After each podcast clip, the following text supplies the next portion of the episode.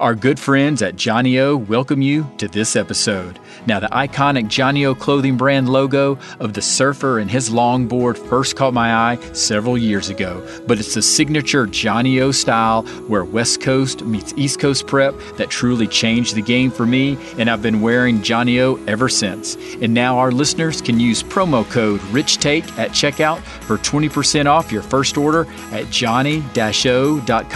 That's 20% off the regular price price at johnnie-o.com. Use the promo code RichTake at checkout for 20% off your first order.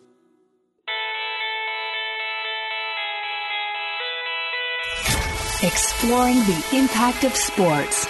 Welcome, Welcome to Rich Take on Sports, the sports podcast with life. Having conversations and hearing personal stories from those who have been impacted built, and inspired by the role of sports in their lives. Here's your host, Here's your host. Richmond Weaver. This is episode 130. Thanks for being an investor by investing your time to listen. No matter what your age, we all have experienced some type of setbacks in our lives. But Kayla Burns Hefner believes that sometimes those perceived setbacks just might be a change to a better pathway. But one thing that has remained constant is her love of sports and the impactful stories created through sports. She would be one of the first students to graduate through the newly formed Sports Communication program at Clemson University in 2017, where she served as a student reporter for the Clemson Insider and was a Sports Illustrated Clemson correspondent for Campus Rush before moving to Bristol, Connecticut to work at the worldwide leader in sports, ESPN, as a production assistant, and now she can be found in Charlotte, North Carolina with ESPN as a content associate. Here's episode 130 with Kayla Burns Hefner. Kayla, thank you so much. I greatly appreciate you letting me steal some of your time coming down here to Greenville of in course. the studio. Thank you for having me. The studio looks awesome. I'm so excited to be here. Thank I know you guys have been working on a lot of things for a really long time, Yeah. so it's really cool to see it all come together slowly, and to be here. It is. It's slowly coming together. So we're excited about mm-hmm. it. And again, I'm excited to have you be a guest here and share some of your journey and just why sports mm-hmm. mean so much to you and just the life lessons that you can learn from sports. Because I, I think a lot of us that have played sports, have been in sports, whatever, take a lot from sports that we don't necessarily think about on a daily basis. Right. It's just inherently or subconsciously in part of our DNA. It gets, you know, built in there and we're molded by it. And so I, I want to be able to explore some of that, even though you're a lot younger than me, right? But you still have been touched by sports. And mm-hmm. so speaking of your youth and you, you know, it's only been a few years since you've graduated from Clemson. And obviously, as another Clemson grad here, I always love talking to another Tiger. but how much do you miss the college life? I I miss it here and there. Um, it's interesting for me because I I do work in college sports, so I'm around college sports all the time. So I I don't really feel like I've totally left it because I still am so involved in it. Um, and kind of getting to be around people that are uh, just like in it all the time. Um, so that I think has kind of put like this different perspective on me is like, I'm like, well, I'm still surrounded by college sports. It's still part of my everyday life, but I'm not in it anymore. Um, and I will say the first year after college was really hard. I've been out for almost three years now. Um, So, what was so tough about that first year? It's just well first i moved I w- I obviously went to clemson and then i moved straight from clemson to connecticut and Yeah, that's a tough move it was far. itself. it was really far, and I didn't know a lot of people there. Uh, there weren't really many people from Clemson where I was at, so I, I didn't have that immediate like support group of like, oh, we just left, and I'm seeing all my friends in DC because a lot of them moved to DC afterwards, and we're kind of still living in that uh, post college life, still kind of having that like camaraderie of being together all the time, and I just didn't have that in that way. So that was pretty tough for me. And I didn't get to go back and visit. You know, all my friends were going back and visiting for Clemson games and having reunions and that kind of stuff. And I, that first year out, I just, I didn't have the opportunity to do that.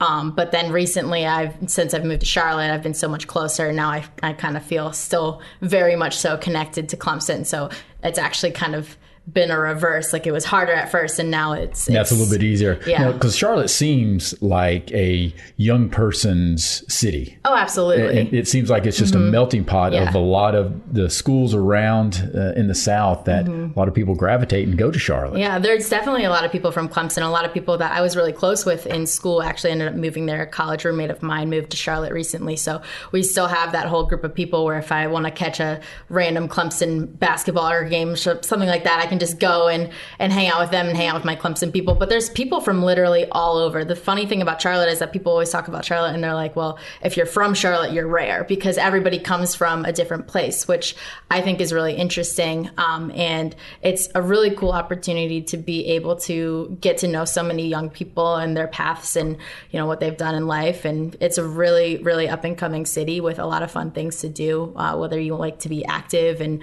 walk and jog on the light rail that they have, or um, if you're more into the social scene and the drinking scene, they've got tons of breweries and all that kind of stuff too. So they, it's really a Did really you take great. part in all of it, from the walking, the breweries, all of it, right? yeah, um, I've actually really uh, recently have gotten really into Orange Theory. So um, they have an Orange Theory studio right by my apartment. And I like See to now you're now you're talking about health and fitness too much. We don't right? have to talk about health and fitness. We can go back to sports, but that's a big Yes. reason of why I still stay involved with it is because I needed that kind of uh, organized thing to keep me, you know, still staying healthy and involved. And that's what Orange Theory has been kind of like for me since I haven't been involved in that for quite some time now, How much are you traveling though? all the time. Yeah. So do you even get to even, I guess, take advantage of Charlotte? Um, in the football season, no, not not so much. I think I actually spent more days on the road than I did in my own home. Um, which it was a really cool experience. So I wouldn't I wouldn't take that for anything. Like I Yeah, because you can do it now because you're young. Yes, and exactly. There's nothing really to tie you down, so Yeah. to speak. Nothing. I have no dogs. Um, that would probably be really difficult if I had a dog and I was having to, you know, board it or something. I've I've got a roommate. Uh, she travels a lot too, and that's really all I've got. So I'm I'm pretty free to go wherever I want, which has been really awesome to be able to travel and have that opportunity to kind of like go wherever and really explore the world. So that's been a really cool opportunity. Now things have kind of slowed down a little bit. I'm going to start traveling again, but um, and I've been able to kind of go back to my my Charlotte life and and I love it. What are some of the most favorite places you've been able to visit so far that maybe surprised you as well? Related to work or related to Yeah, related to work, just maybe even just life in general. Just that, I guess, that you were able to travel to through your work. Yeah. That you probably wouldn't have traveled to if you didn't have to for work. Yeah, well, recently uh, I got to go out to the Fiesta Bowl in Arizona, um, and that was a really, really cool experience. Um, I went out to the national championship, and I don't think if it were, I mean, obviously Clemson was in there, so I would have wanted to be there, but cost wise, I don't think I could have really um, had afford to go into that game if it weren't for um, being there for work. So, uh, having that opportunity to be down there in New Orleans, the culture there is something that I've always really loved. Um, and thankfully, I've had the opportunity to go down there a couple times, um, some through work and some through just for fun. And it's just like an incredible place that um, maybe I wouldn't have not necessarily got to experience fully otherwise. Why did you choose Clemson? Wow. So uh, I actually really, really, really tried hard not to go to Clemson, which is the funniest thing because now I can't picture my college career anywhere else. Um, my brother went to Clemson. He's four years older than me, and my brother and I had a great relationship growing up. We were actually the two siblings that everybody would always say like how do you guys never fight? You're just that right age where you know I- we're four years apart. So just that right age where we're kind of in different spots in our That's lives right. at all times. But uh, I'm just young enough to be the annoying little sister. but in my brother's eyes, I was just young enough to be someone who needed to be protected at all times. And I thought that that was kind of really the foundation of our relationship. Like the only times that we were ever in school together were elementary school when I was like a first grader and he was a fifth grader. Um, and then college, we both ended up overlapping when he did a graduate program at Clemson. So in every single time, it's always kind of been like he's been looking after me. Um, so we never really had that whole like head to head, like fight each other kind of thing. It was a very great re- relationship. So that wasn't really the factor in why I didn't want to go. Like I didn't want to be like, oh, I can't be at school Yeah, with my older follow him, brother. right? But I wanted to be my own person. I wanted to have my own path and do my own thing and like you know separate myself from from my brother in my family's eyes is like you know we have different lives we're not the, the same person but I had been going to Clemson football games for four years. You think about it, the time I get to my freshman year of high school, I'm going to see Maryland was still in the ACC at the time, and I was going to see Clemson play at Maryland and destroy. And I'm like, this is it. This is what I want. And I'm going down to visit my brother for, you know, all of his different events. And I just, the family atmosphere there is like something I know you grasp it, but you really can't truly explain until it's hard to explain there. until you experience and it firsthand. I just, I loved it. I loved it so much. Um, but I really, really, really was like, nope, I'm going to do my own thing. I knew from a very young age that I wanted to go into journalism. So I was looking at all of these schools with great journalism programs. Um, I was looking at Florida, Georgia, um, like you name it, big school. I had applied to it.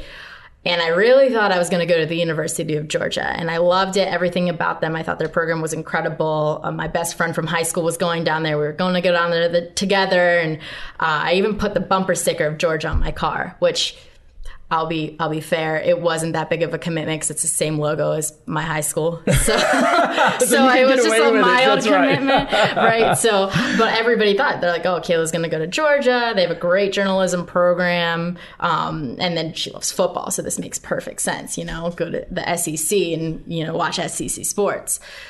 But I just there was something about Clemson that I just thought that I couldn't let go of, and it actually came down to their communications program so I was touring the university's uh, communications buildings with one of the heads of the communications department at the university, Joe Mazer, and his wife at the time was in the hospital, like getting ready to have their kid, and he was like, you know, keeps grabbing his phone, and he's like, just like pretending nothing's happening. But I know that his wife's in the hospital, like about to have a child, and I'm like, you can go. Like you can literally exactly. leave and be with her. Like I'm not going to be upset. I can get a meeting from like any random student to show me around these buildings, it's okay. But he wanted to sit me down. He took me into his office and showed me all these plans for what they had for building the sports communication program at Clemson.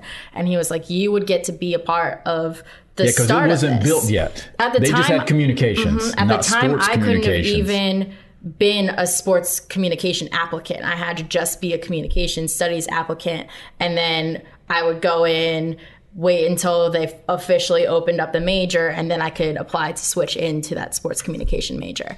Um, so I knew I was like, I, I would have a couple of steps to be in it, but he was showing me all these plans that they had for it.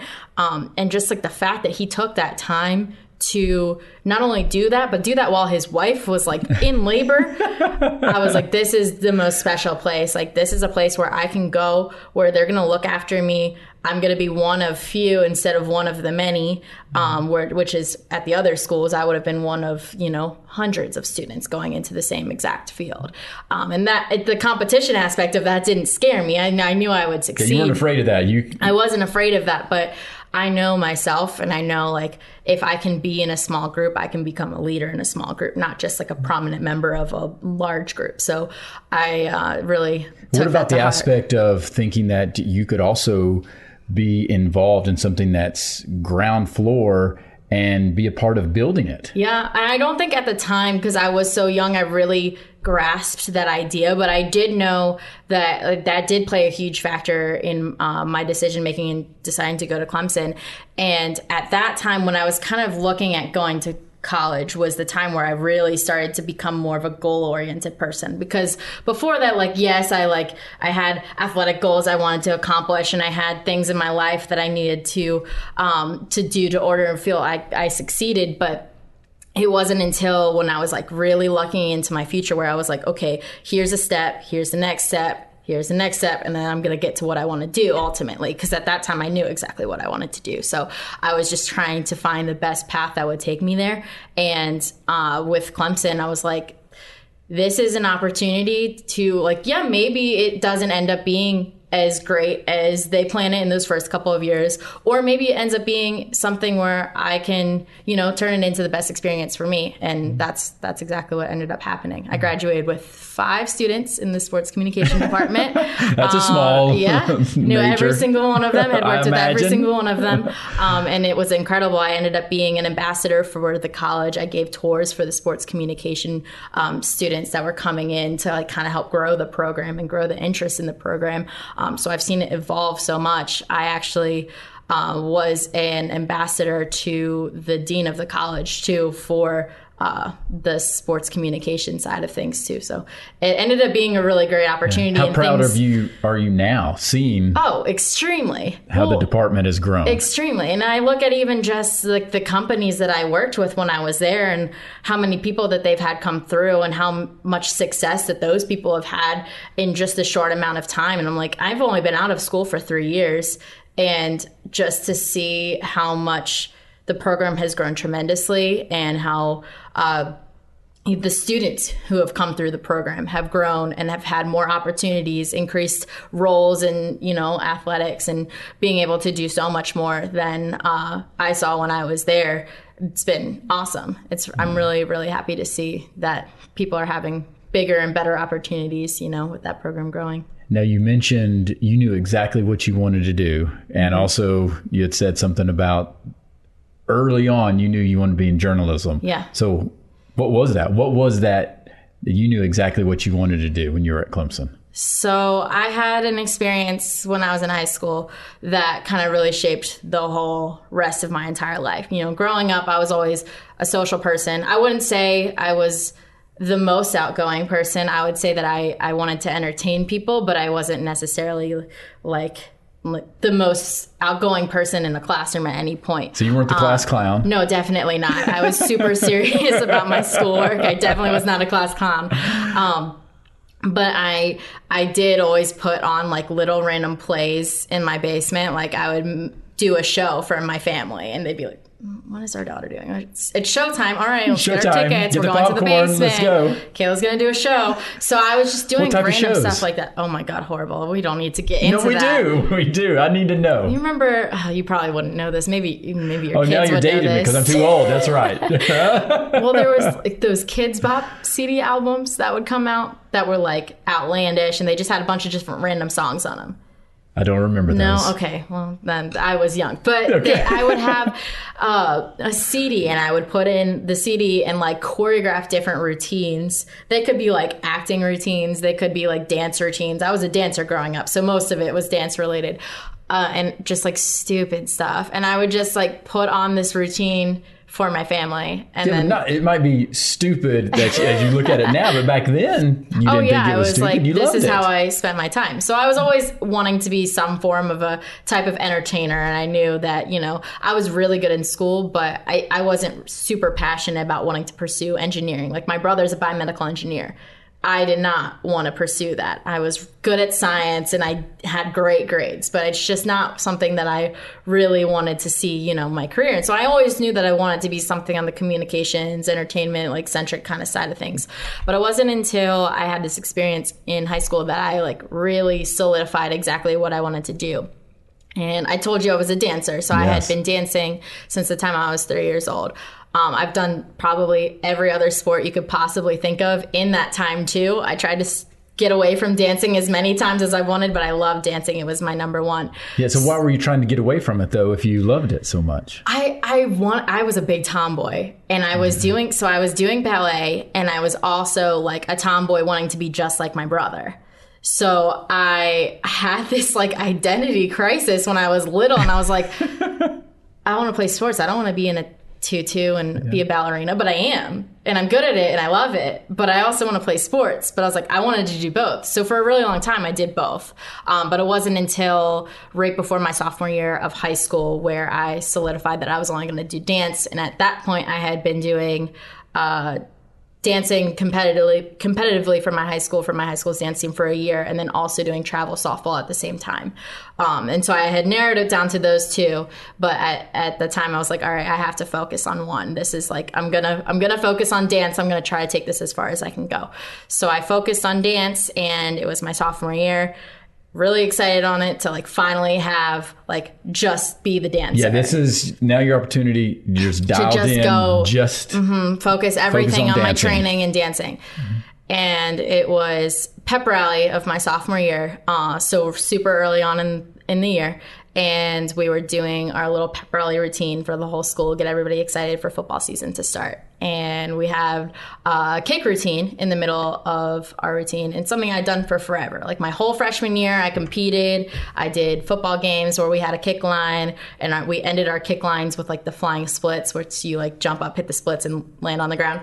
So yeah, that's which that's amazing in itself. So keep going. so I had done that my whole freshman year, like really grew a lot as a dancer. I went from we had levels of being a dancer on our high school dance team and so I went as a conditional member, which meant I had to try out for every single event that we ever done to prove myself that I was good enough to be competing with the other girls to uh, a full-time member by my sophomore year, which was astronomical of a jump to be able to make that much of an improvement in one year.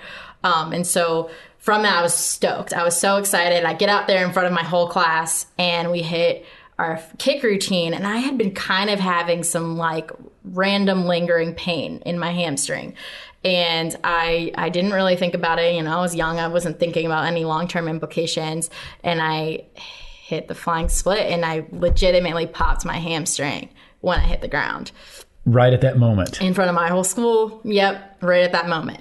And I knew, I knew that that was the moment that I I tore my hamstring, and I Was there an audible? I mean, you could hear it. oh I, I felt it. Yeah, you could feel it feel pop. it. You know when you you uh, pull a hamstring. I don't know if you ever have, but like I the pull a tendons- hamstring like every other week. It seems because I'm I'm stiff as a two by four. well, the tendons like they like curl up, you know? So you feel that pop and like it's you know. Well, I knew that something had happened, but I still had half the routine left to do. So I did the half of the routine. Like I got up off the floor. I guess adrenaline was pumping. I didn't I I wasn't Yeah, like you knew people were oh, watching you as well. oh, yeah, people right? were watching. You it was had my whole get up. class. I had no choice. I was like, everybody I've ever known in my whole life is just watching me. I can't just lie and this here on is the your floor. shining moment right now. Right. So that happens, and then I have to get pulled off the floor to go. We had a second performance in probably like the next 20 minutes or so. I go over to my coach. I'm like, Coach, I can't walk. And she was like, Well, you have to figure it out because you have to dance. And I was like, I, I can't. And she was like, At this time, I I, these are dance terms, but my kicks were pretty high. Like I was one of the girls who could kick my leg up as high as anybody on the team. And she looks at me and she goes, "Well, kick a little lower and hit jazz split. Like fake it. It'll be fine. We need you."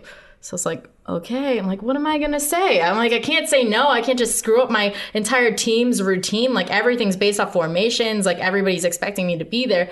So I do that overcompensating for my right hamstring, I pull my left one. I don't know if at that time I like tore it because I didn't feel the same uh, pop feeling that I felt in my right hamstring, but I definitely pulled it. Um, and then I like really had to be carried off the floor. So that kind of started this whole process of like, I had never really been injured before. I'd broken a bone in my foot, like nothing. It was no big deal. But I was like, okay, well, what do I do now? So now both left and right hamstring. I was in so much pain. But I I don't know, maybe this is just like the way that I was built or whatever. I have a really weird high to- high pain tolerance. So like even when I mentioned that I I fractured my foot, like I was playing basketball with a fractured foot and went into the doctor and was like, "Hey, I think I broke my foot, but I've been like running around on it." And she was like, "No, you didn't." Gets the X-ray back. Oh, you did break your foot. Okay, cool. We'll put you in a Hey, you're a tomboy. So Just rub some like, dirt on yeah, it and I'm keep fine. going, right? Playing with the boys, I'm good.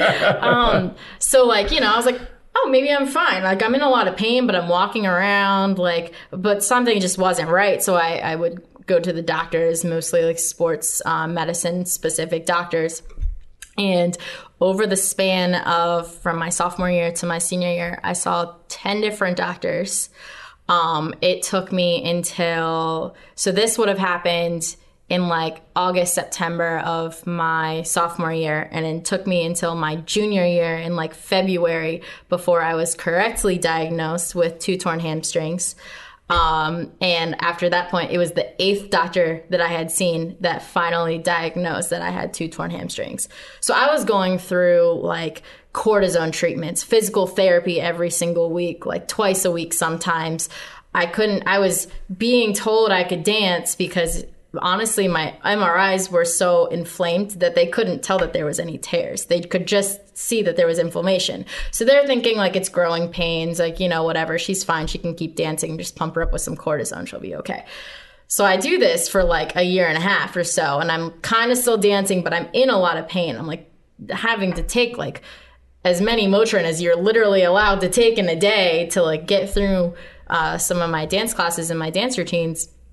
And it was just like the hardest time of my whole life because it's like, no, you don't have a cast. You don't have like a wheelchair, or any physical proof that you're injured. Like for your hamstrings, there's nothing really that they can do. Like they can put some kinesio tape on you and you can look like, okay, well, she's got some tape on her, but like it's not even a brace that you can use. So I had a really hard time because I was so hurt but people didn't really realize that I was in so much pain. And could so you communicate that to people? Were you trying to tell I would, people? yeah, I would try to tell my coach. I would try to tell my dance teachers, and it was just a really trying time for me because I was like, I can't do this. I know doctors are saying X, Y, Z, and that I can, but I'm in so much pain. I can't and like I would just have to be there for my team every single day. So regardless of whether or not I was feeling up to dancing that day, I'd still be there, um, still sit there and watch my team go through their routines and basically compete a whole season without me and I I really wanted to be there and I physically looked like I could be there but I just was in so much pain that I couldn't really like communicate to people that I really just could not be there that I wasn't injured. But I didn't have that direct statement that was like her hamstrings are torn. I just had oh she's got some inflammation. We don't really know what's going on um, until I reached that point where I hit my eighth doctor and the Then funny you finally had some. well, the funny thing evidence. is, yeah, they had ordered a new MRI. They're like, okay, well, we've been going off this one MRI for like years, so let's order a new MRI. I guess it was higher tech or something. So um, I remember walking, distinctly walking through the hallway of the doctor's office, and it was in Baltimore, and it was like the facility where the surgeons for the Baltimore Ravens like work there. Um, the guy that I was going to see has like worked with the Lakers. He worked with the Lakers in the, their 2009 championship. Like literally the most talented doctors we could have found were there. So I was like, okay, I'm walking through the hallway. I see like signed pictures of Ravens players being like, thank you for fixing me and I can play and it's great. And I'm like, oh my God, like I'm just a little high school dancer. Like, what are they going to think? And I walk into the room and the doctor looks at me and he's looking at my MRI and he looks back at me like three different times and he goes, How did you walk in my door? I'm like, oh, I've just been walking for years. and he's like, yeah, this is what I'm used to. I was to. like, I've been, I've, I've just been, you know, walking around living my life. And he's like, Your hamstrings are torn entirely off of your bone on both legs. He's like, You should not be able to walk. And I had just, it's just had been my normal for so long. Um, and I just had people telling me that I was okay enough for so long that I had nobody that really like was like, this isn't okay until that point. And so finally I was like, okay, well, now what do I do? Now that I have concrete evidence the that this steps? is this is it. So he told me he was like, all right, well, we could do surgery on you, but if we do surgery, then you probably won't be the dancer that you were again because you know flexibility is a huge thing with dancers. When you're messing with you know cutting tendons and moving them and uh, reattaching them like you're really messing with all that aspect. So he's like you might want to get some more consultations. So i did, did some more consultations which leads to doctor number 10 um, and this doctor is like worked with olympians like it's insane i was like how did i end up here how did i end up here and this is all in Baltimore. well, this one was now in Georgetown. so it then I was, moved to okay. DC. Like this guy was literally the head uh, physician for the Washington Redskins. Red, not the Redskins. He was the uh, head physician for the Washington uh, Wizards at the time. So I was like, literally, what am I doing here? Like, am I okay? Uh, and he suggested this uh, process. It's a little gross if I like super get into it, but the way uh, it's called platelet rich plasma treatment. If you don't want, know what that means, it basically means I do they take- PRP. yeah, PRP. Yeah, so I- I'm in medical device No, okay, world. yeah, yeah, yeah, so yeah. I So know all that's- that. At the time when I was going through it, it I wouldn't experimental is not the right word, but they hadn't really used it on you know dancers or people who weren't professional athletes. Yeah, so they were relatively investigational. yeah, so they had been doing it, and he's like, We've been doing this on athletes. It really helps people, you know, get from week one to week two if they've got some minor tears. He's like, I've honestly, I've never really seen it on a dancer before, but it what could it hurt? Like if this doesn't work, you can go to surgery, whatever.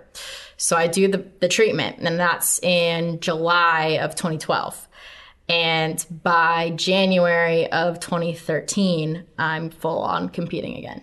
So it worked 100%. And and you feel normal. Oh, I'm 100% fine. Yeah. No pain. You're yeah, you I'm can good. do everything that mm-hmm. you had been doing before. Yeah, 100% full recovery.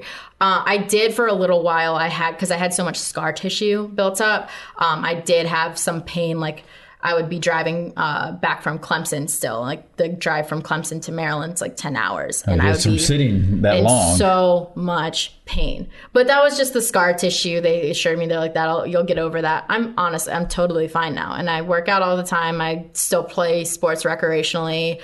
Um, I dance here and there in college still.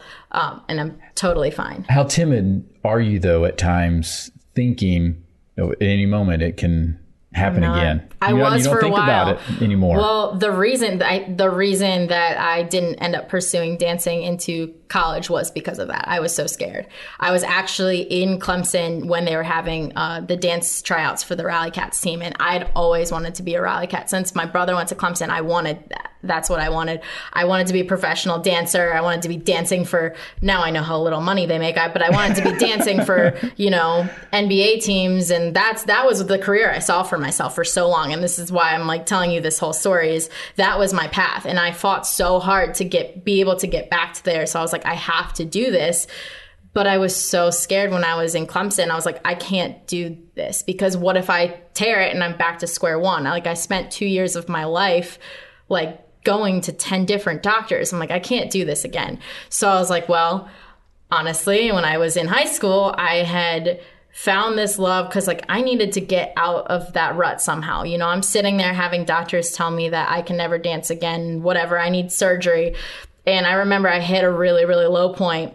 This might sound like ridiculous to people, you know, who've hit other really low points in their life. But to me, at the time, this was a really low point. I was watching Friday Night Lights, the movie, not the TV show, um, in my basement alone. And you know, I don't know if you've seen the movie, I but have. the the star Boobie Miles is told he can never play football again, and he freaks out and yells at all the doctors.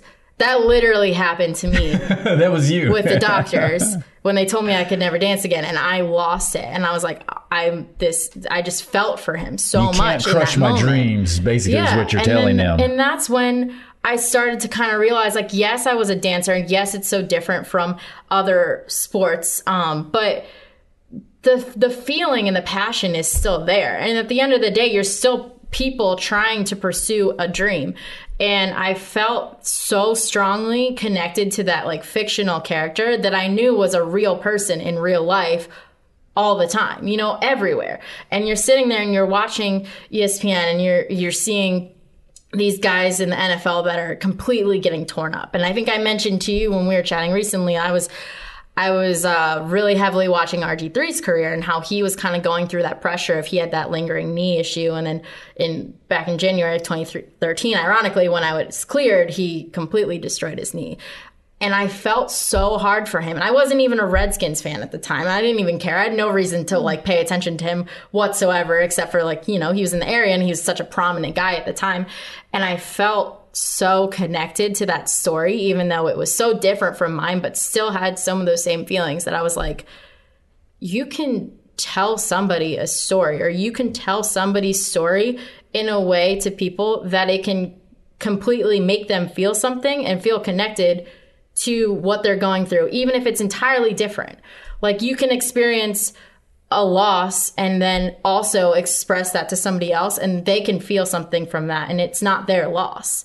So I was like, that's so incredible. And it's like I'd always been watching sports my entire life. I'd been watching SportsCenter was on my TV every single freaking day growing up. I had the Sports Illustrated like kid issue of the magazine coming to my house every single day. But it wasn't until I had felt a connection uh, through what I had been through to what I was seeing people go through uh, on my TV screen that I was like, I can tell those stories. I can sit down with people, hear their story, connect with them, and tell them in a way, like with journalism and integrity, that makes people feel something and can help them get out of whatever they're going through in life. Because I started watching stories of, like, you know, athletes going through intense regimens of going through physical therapy and stuff. And I was like in physical therapy with a lot of really athletic people that were, you know, trying to get back to doing their sport and I was, you know, trying to take on that same mindset and do that even though it was dance and people see dance differently, but I was like this is to be like I'm to fully take this on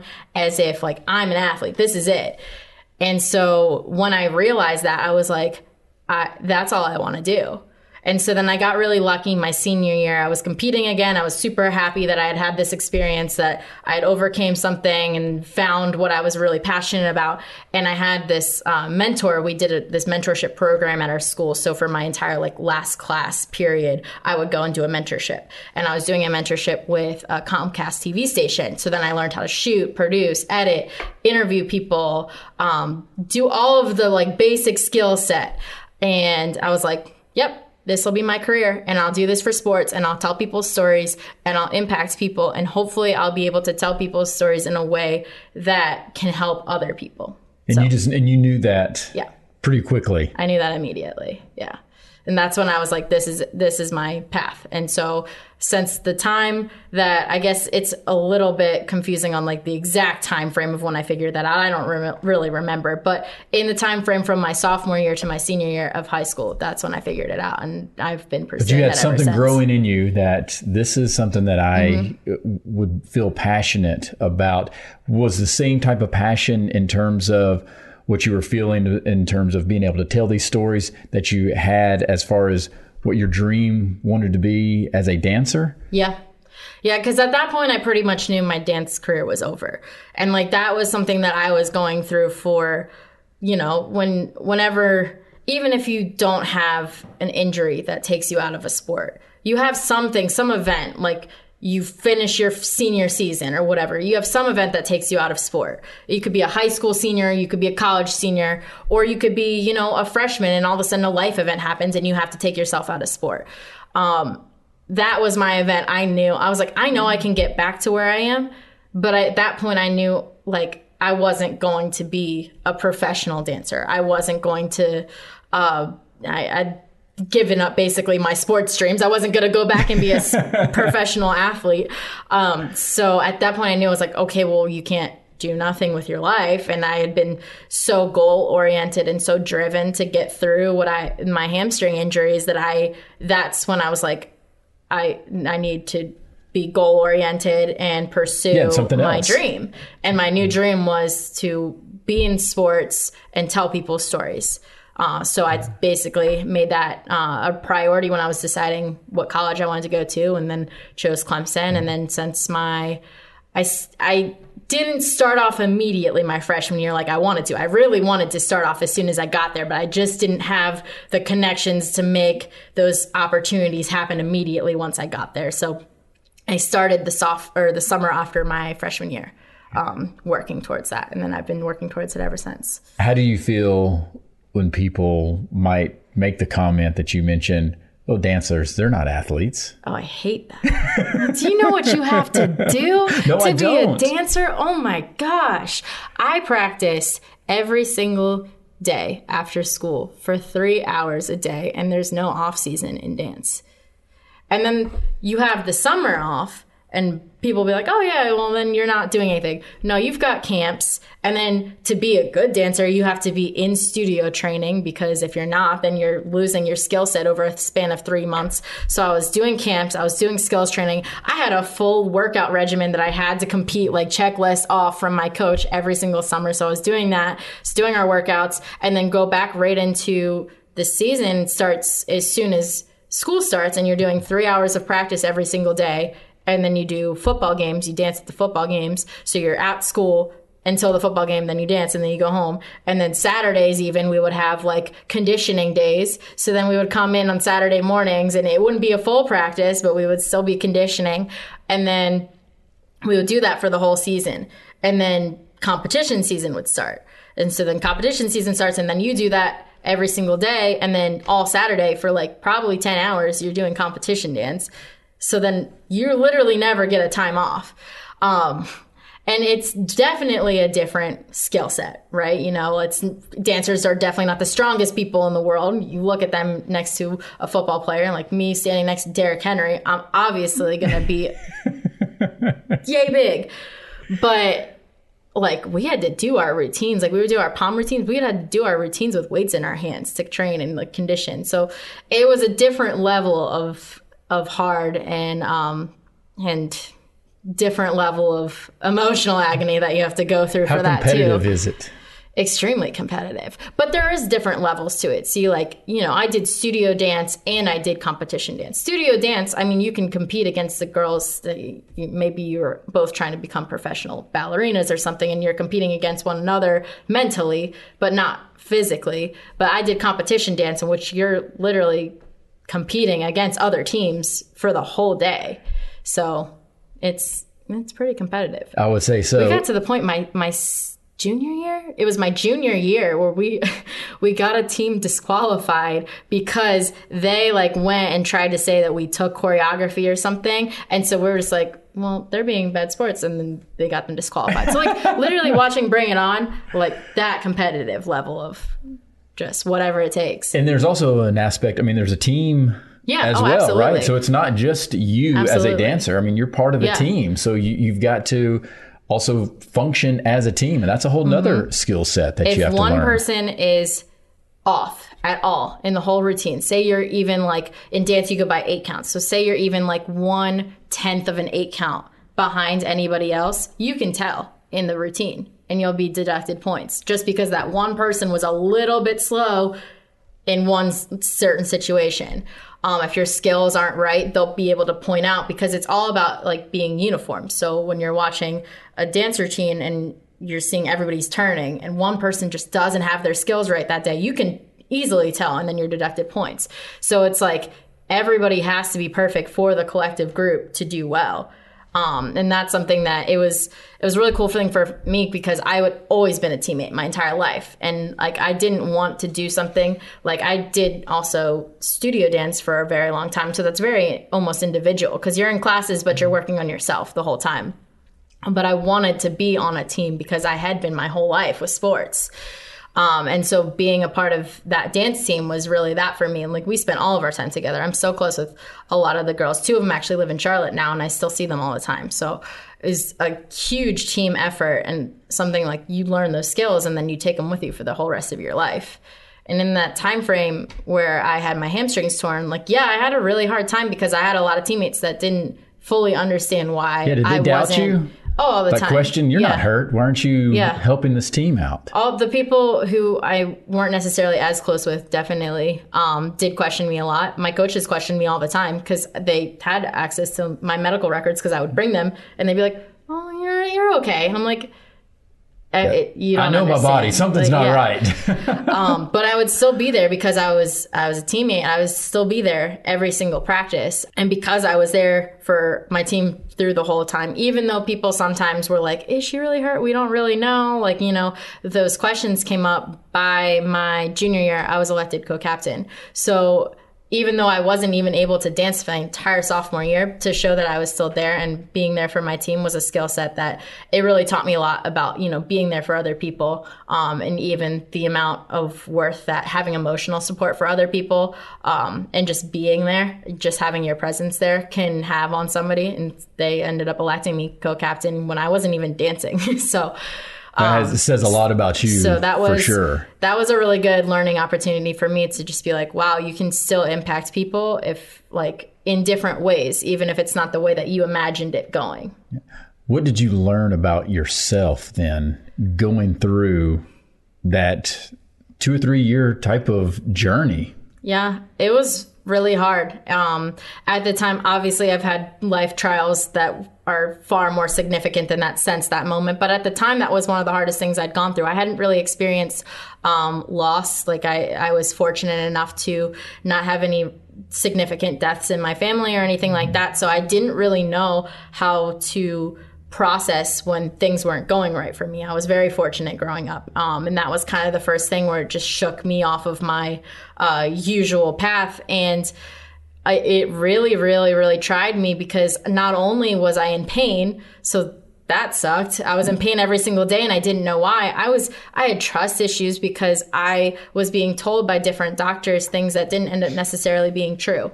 And I kind of really had to learn to rely on myself um, a lot, but then also on the support of other people. Like my parents were so incredible throughout this entire process. Like I was going through step by step. I'm like, what doctors did I go to when? With my mom on the phone the other day because I was like, I uh, honestly, it was so much, and I tried to block out so much of that out of my memory because it was so hard for me. Um, and I looked at the list of doctors and how many visits I had and how many physical therapy appointments and I had. And now being an adult, I know like how insurance works and what they don't cover. um, and I was just like, I can't believe that you guys like went through this with me for this amount of time and didn't make me feel bad about it. Like they were so supportive to me the entire time and that's unconditional love. Yeah. It was it now looking back I'm like I'm even more thankful to them cuz I'm like one money. That's a lot of money, a lot of time, a lot of driving, um, and a lot of emotional pain for them too, because like they knew I was in pain, but they didn't know how to help me because even the doctors didn't know how to help me. So um, now I just like think about how much the support of other people like really got me through that, and then it also helped me find what I was truly passionate about too. So there's a lot of growth that happened um, in that time frame, and I learned a lot about myself and decided basically the career path I wanted to go on yeah, at I mean, a very changed, young age. Changed everything. It did. Me. And so, where it has led to now. Yeah. And now I feel like I can connect with people in such a different way because it's like uh, you can hear stories about people like, oh, so and so is injured. They've been injured for X amount of days, whatever, blah, blah, blah. This is the exact injury. And people can speculate about what's going on, but like, then I sit there and I'm like, well there's so there's so much complex information of like what's going on in their head because then they're dealing with pressure to like maybe perform still or not perform still or figuring out what they're going to do with their life or if it's really that serious or what information to tell versus what not information to tell. And so i just like having that understanding of like it's so complex i think has made me better in the sense that like when i was telling stories in college when i was writing at clemson and injury stories would come up I would have a lot more questions than just, you know, the average person because I was like, well, how is this impacting them mentally? Like, yeah, if a player comes back from an injury, well, what's their mental standpoint at that part? Are they scared? Um, so I just, I think it, it's a big component yeah, of it. Yeah. So, um, I think it's really helped me too because I'm like, I just am, I just know more now because yeah, when you can empathize with yeah, and I can well. empathize, and that's that's the biggest thing for me is like my favorite part about sitting down with somebody and like hearing their story is the listening part of it and like not like yeah they're gonna be talking and you have to like answer find your next question or whatever but to be able to listen to them what they're really telling you um, and getting people to open up and trust you that's been a favorite aspect for me and that's like something that um, that keeps me going and makes me still want to do what I do. Do you still have any trust issues?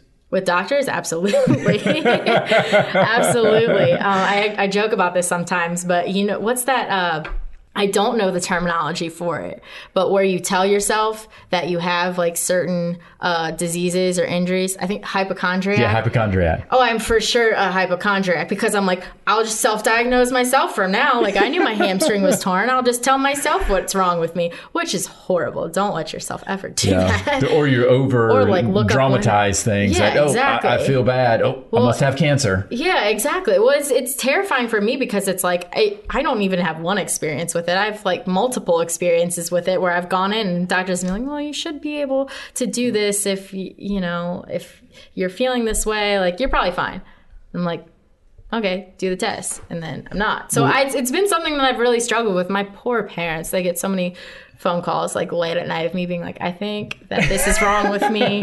and like, no one's going to take me seriously about it. And then they just kind of talk me down from the ledge. So I still struggle with that a little bit. Um, just having that uh, sense of trust kind of taken away from me at such an early age. Definitely, I'm yeah. still. Well, kudos to you though for continuing, and I guess your parents as well, to continue seeking out an answer rather yeah. than just being complacent and saying, "Well, yes, it is what it is. Mm-hmm. You know, that's all we can go with." And hey, Kayla, you're just going to have to deal with it. You know, rather yeah. in, instead of that, you know, you took the proactiveness to go out and continue to find answers because I see it a lot that people just, when they go to a doctor, they just get glazed over and they just hear what the doctor says Mm-hmm. and okay, well, they just become sheep and they don't ask more questions. They don't try to explain more about their situation. Something's not right. Let's let's talk more about this Mm-hmm. or go seek second opinions or third opinions. So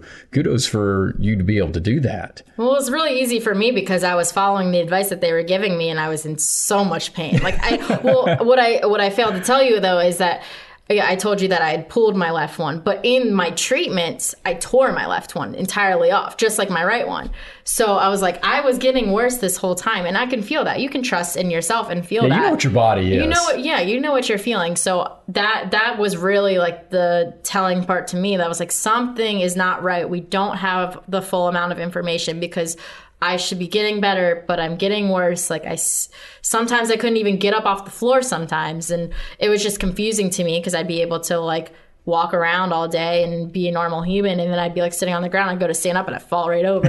I'm like, why? laugh, but yeah. oh, it's funny to me now. I'm like, why? exactly. Why is this happening to me? Um, and so that's why I kept pushing. And I had a lot of like, just like every single doctor would be like, a little bit more, a little bit more, a little bit more. And some completely went off the beaten path and with some weird diagnoses. But finally being able to get to people that obviously professional teams really trusted these people to make decisions for them. And they were the ones that ultimately ended up making Oh, just like everything in life. Mm-hmm. there's levels of with physicians, accountants, whatever. There's some that are better than others. Yeah. You know, and so it's it's just part of that process of trying to find those. What is it though about sports that why you want to tell stories related with sports? Why this gravitational pull towards that? First of all, I lo- I've had a love for sports my entire life, so uh, it wasn't really something that I imagined as a avenue for me. Um, I wasn't the best athlete, so I I when I was young, I wanted to be an Olympic athlete. That was never going to happen. But I like had those dreams really early on when you're young and you think you can do anything in the whole world, which you can. But if you work for it, and I wasn't really working for it as an athlete, but I played pretty much every single sport in the book. Softball was the sport that I ended up sticking with the most, but I loved football. I absolutely loved football. I wanted to play football so badly, so badly. Because my dad, he played football in college. He played for a D3 school that no one would probably know about. Um, it was right by where he grew up. So he played football and he was coaching my brother in football. And I was the little tomboy on the sidelines being like, here's your water, like running out on the field, doing as much as I could because dad wouldn't let You me play. be in. I wanted to be on the field so bad, and he wouldn't let me play. I'm like, well, it's an all boys league, so that made sense. But and they're five years older than me, so that also made sense. But I wanted to play so bad. I would go to every single practice, mostly because I had to be because both my parents were working uh, full time. So when my dad was coaching, that was you know me being watched over. That was babysitting. That was babysitting, yeah. So I would be out at the football field like every every single day with my brother playing playing football, and I would be like literally racing the guys. Like so they'd be doing drills, and I would like run out on the field and start racing them. And it got to the point where like I was trying to run with the guys so much that my dad would be like, "All right, if my daughter beats you, you run again." So I, love would, it. and I was so competitive, and I didn't, in my young mind, I didn't think like these guys have shoulder pads on. They don't even want to be running right now. It is hot, and I'm like, I'm gonna beat everybody. so I would run, and I would run with them, and that was in my way of like participating on the team. So I was like, oh, I'm part of the team. I'm, I'm running with the guys. I'm doing drills, like little tiny drills. You know, the the ones that my dad would be like, oh, she won't get hurt. We'll throw her in here because at the time I was really young. So. I was trying to be involved as I could because I really wanted to play, but I just knew that that was never going to happen. Um, and so then I would be the water girl at all the games and running out on the field and trying to be as involved as I could in sports because I just loved it so much. And I played soccer, basketball, softball. I was a diver for a really long time too. Like I tried everything you definitely did. and I really wanted to be a really good athlete and it just wasn't in the cards for me because I'd been focusing on dancing for so long it just it didn't work out to do both even when I tried it with softball and dance it just didn't work out uh, to be able to do both and so finally ended up giving it up but I loved it for so long and I had this deep love for football.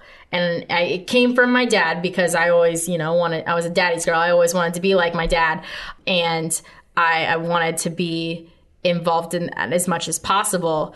And see, even when like, you know, I was little going to football games with my dad and like trying to like learn as much as I possibly could. And my young brain, like I wish now looking back at it, I wish that I had focused more on it or if I had like retained more information when I was younger because I would love to have those memories of being like, oh yes, I saw this person live play. But at the time I'm just enjoying it. I was just loving yeah, being You're just in the moment. I didn't yeah, I didn't know um, how much it would come to mean to me in my life at some point. And so I always knew that I wanted to be involved in sports because it had been such a big part of my upbringing. And I think that sports is so interesting because like regardless of whether or not you understand the sport, you probably have a connection to it. So it's universally uh, something that people can kind of get behind. And it's this outlet for people to, you know, escape what they're going through in their lives. And I think that it's a really unique opportunity to be able to kind of teach people lessons through sport, you know, when they're looking at sport as their outlet. Like you can still teach them a life lesson, you know, that they might be able to take with them forever. Um, maybe there's somebody who's not used to people who aren't like them and they see a story and then they have more sympathy in the future. I think that's an awesome experience of being able to be like, look, sport can impact people in so many different ways. And the way that you just tell somebody's life story can open somebody else's eyes to so many different things. Oh, it definitely can. And now you're having an opportunity of, from a career standpoint, doing that. Yeah. So, how much joy does that give you? I I love it. I mean, I it's hard. It's really hard. Um, it's really time consuming. Uh, it's the interesting thing for me is I always tell my friends like, "Oh, I'm traveling for work this weekend." They're like, "Oh my gosh, like you get to go to all these fun places." I'm like, "Yes, but it's also a lot of work. I'm like working like 60 to 70 hour weeks sometimes. It depends on like what's going on, but I work really hard." But then you look back on it and you're like, that was incredible. Like I feel like I felt really good about being able to bring like somebody's story to life on TV. Like those are my proudest moments is when I'm I work really hard on finding something that could be potentially impactful and making it come to life. And I'm like, I you know, I might not see the direct impact that it causes on somebody, but I know it was there. I know it Yeah, was because you can pick up on it because you've been through a lot Yeah. of things, and so you know what might be a story that could be impactful. Yeah. Yeah, There was this uh, really cool story I kind of got reminded of recently where there was this little boy who was uh, hanging around the Ole Miss baseball team for a really long time. And he he was sick and they kind of took him in and really took care really took care of him and they you could just see the impact that he had on their faces when they would talk about him. And i was kind of reminded i was looking through some of my old stuff and that ended up he was at the um, SEC baseball tournament to watch them play to watch Ole Miss play, and we ended up being able to show a, a story of all of the guys talking about their impact and like they're almost in tears talking about how much this kid means to them. And then he was in the stands, and so be able to like show that to people, it's like okay, athletes are athletes, like they're incredible at what they do. They're so talented. They've made it to the pinnacle of their career. Even in college, like some people can never make it to that level. So they're still so incredible to even be able to make it to that point. But they're also people and they also impact people and volunteer in their communities and um, do different things that you know you don't necessarily think of you think of them as athletes first and you're like oh well his batting average today mm, wasn't that great whatever. But i'm like but he could also have done something that day that could have changed somebody's life. Like he could have signed an autograph for somebody and you know maybe that made, that kid day. the happiest person in the entire world and maybe he was going through something really hard you have no idea and um, to be able to kind of like bring some of those things to life it just that's that's a really cool thing for me Yeah. And now, uh, from a perspective of where you're going, do you like behind the scenes more or do you like being in front of the camera? My favorite thing is just being able to sit down and talk to somebody. Um, that can exist in multitude of different ways. So, you know, like if I were to pursue the behind the more behind the scenes kind of route, um, you can still do that. You know, sit down with people if you go like the features route and you know tell their story, sit down with them, get to know all the different information. But I, it's not like I'm I've been in the spotlight my whole life. And that sounds kind of like harsh, but I I um I used to compete in pageants. So I've competed in pageants. I've been on a stage for dance my whole life. I'm not afraid of Hey, you've been in the spotlight. Right. So I'm like, it's not it's not something that scares me. And I think a lot of people go into behind the scenes work because like yes, they want to do things that are impactful just the same way that people who want to do stuff on in front of the camera do, but maybe they just don't um, Yeah, they don't want, like being they in the spotlight. They don't want that or something. But it's for me, I have the the nice luxury of I. It's not a fear of mine, um, so it's not something that holds me back. Um, but then also, I'm like, I know what I really want to do at the end of the day is just to be able to impact people and tell their story. Yeah, so through stories. as long as I'm doing that, I know I will be happy. Well, that's a good mindset to have because you're not chasing financial. Financial or fame, yeah, Exactly. That's You're you're chasing what you feel that's in, your heart, the Mm-hmm. passion of just being able to share these stories because I'm a firm believer that they can impact people as well. Yeah. And that's one of the reasons why I started this podcast is that I felt that even if just one person heard somebody else's story about even like what you're talking about, how you're overcoming things in your life and how sports, you know, played a role in that. Because I, I feel again, like I mentioned, that sports is undervalued what it can do. And so just being able to continue to get those stories out and also help others connect, just like you were able to connect with RG3. Mm-hmm. You've never met him. I've never met him, and right? I probably, I mean, maybe I Maybe will. I don't will. know, but but to that point, I mean, now, I mean, you feel that mm-hmm. you had a connection with him and could also empathize with him because Yeah. you're going through something similar because somebody was getting his, you know, story out as well. What about from a words of wisdom standpoint where, you know, I'm big on mottos, phrases, quotes, or just life advice. And I know you've got a lot of life to live, right? but you also have experienced life and have been through some things and have also been around a lot of different people. What about for you? What's words of wisdom that has meant a lot to you?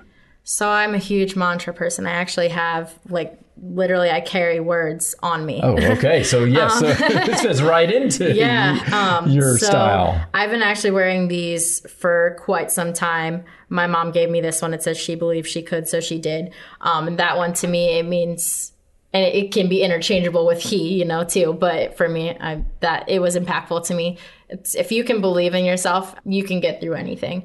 So that's something that i've kind of tried to carry with me is like the power of the mind is incredible like even if you're just going through a workout and you're telling yourself no you can keep running. Five five more minutes you can keep running like then you will because your body's going to react to what your mind does. And if you set a goal for yourself or set um you know some expectations that you want for yourself like you will achieve them if you put in the work. So that's the one i keep on my wrist. And then i have another one. My brother gave it to me and it says bloom where you're planted which kind of just means to me like wherever you are, impact people and grow as much as you can because life's about, you know, the journey. Like I have a lot of goals for my destination, but something that I always keep trying to remind myself is is that life is a journey and we've all been obviously in the sports world impacted so greatly recently where we've realized, you know, life can be cut short at any time. You have no idea. Nobody knows what your path is going to look like except for you know god if you're religious like you have no other way of knowing what's going to happen to you in your life. Um, so enjoying the journey is is a huge thing. Um, and i think it gets lost on people sometimes and it gets lost on myself too so that's why i always try to wear it. And then i have two more that i really love. So big mantra person. I have on my walls in my room i have one on my right of my of my bed and one on my left on my bed. So i try to look at them as often as possible. The one on my right says everything that you want in life is on the other side of fear. And that's something that it's extremely impactful to me because there's been a lot of things and I, I use it as a reminder. I don't use it as like, yes, I believe that everything's great.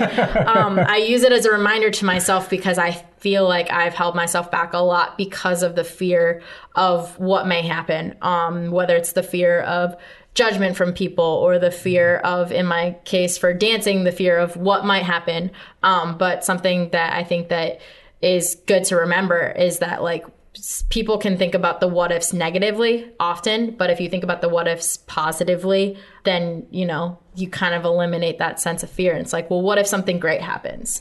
So, and that's what I think like, okay, it kind of goes with my other one that I have on the left side that says opportunity favors the bold. And that's one that I've been trying to keep with myself a lot longer because obviously I've done enough things uh, in my career to be able to get to where I am.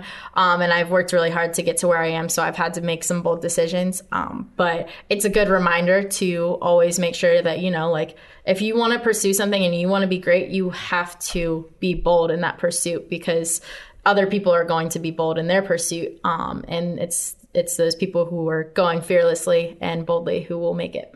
Now, I thought I was the one person in the world that loved words of wisdom and mantras more than anybody until I just heard you. I, I think I've them. met my match. I love them. I'll start uh, sending you some ones because I, I find them, I on, them on Instagram a lot because um, there's like a lot of really inspirational. I social media I think can be a blessing and a curse. Um, and especially in my age, I've seen a lot of negative impacts on myself too. But I've also seen a lot of positive impacts, and you know the way it can be used in sport too is really cool. Um, and has an incredible, um, incredible reach um, for being able to impact people. But one thing I really love is that a lot of people have tried to create positivity on that platform by creating like inspirational um, like posts and stuff. So I always like to save them and send them to people. So I'll start sending Please them to you. Please send them. Yes, I love those. Michaela, yeah. thank you so much thank you. for spending the time with me. I greatly appreciate it. Yeah, thank you. I always love being on with you. So I appreciate you guys having me. With many stories and experiences in life, there's usually some adversity. And as Kayla described, it was her own adversity that not only helped define her path, but also helped her connect and even relate to so many others, which truly gives her a unique perspective to understand just how impactful personal stories can be, even if it's only impacting one other person. Now, that finishes episode 130, and more of our conversations can be found on your preferred podcasting platform. And you can also watch some of our episodes by visiting our Rich Take on Sports YouTube channel, where you can easily subscribe. And remember, focus forward so we don't live in the past. All the best, everyone. You've been listening to Rich Take on Sports, the sports podcast with life. Visit richtakeonsports.com to subscribe and catch up on any episodes you might have missed. You can also follow us on Twitter at Rich Sports. Thanks for listening.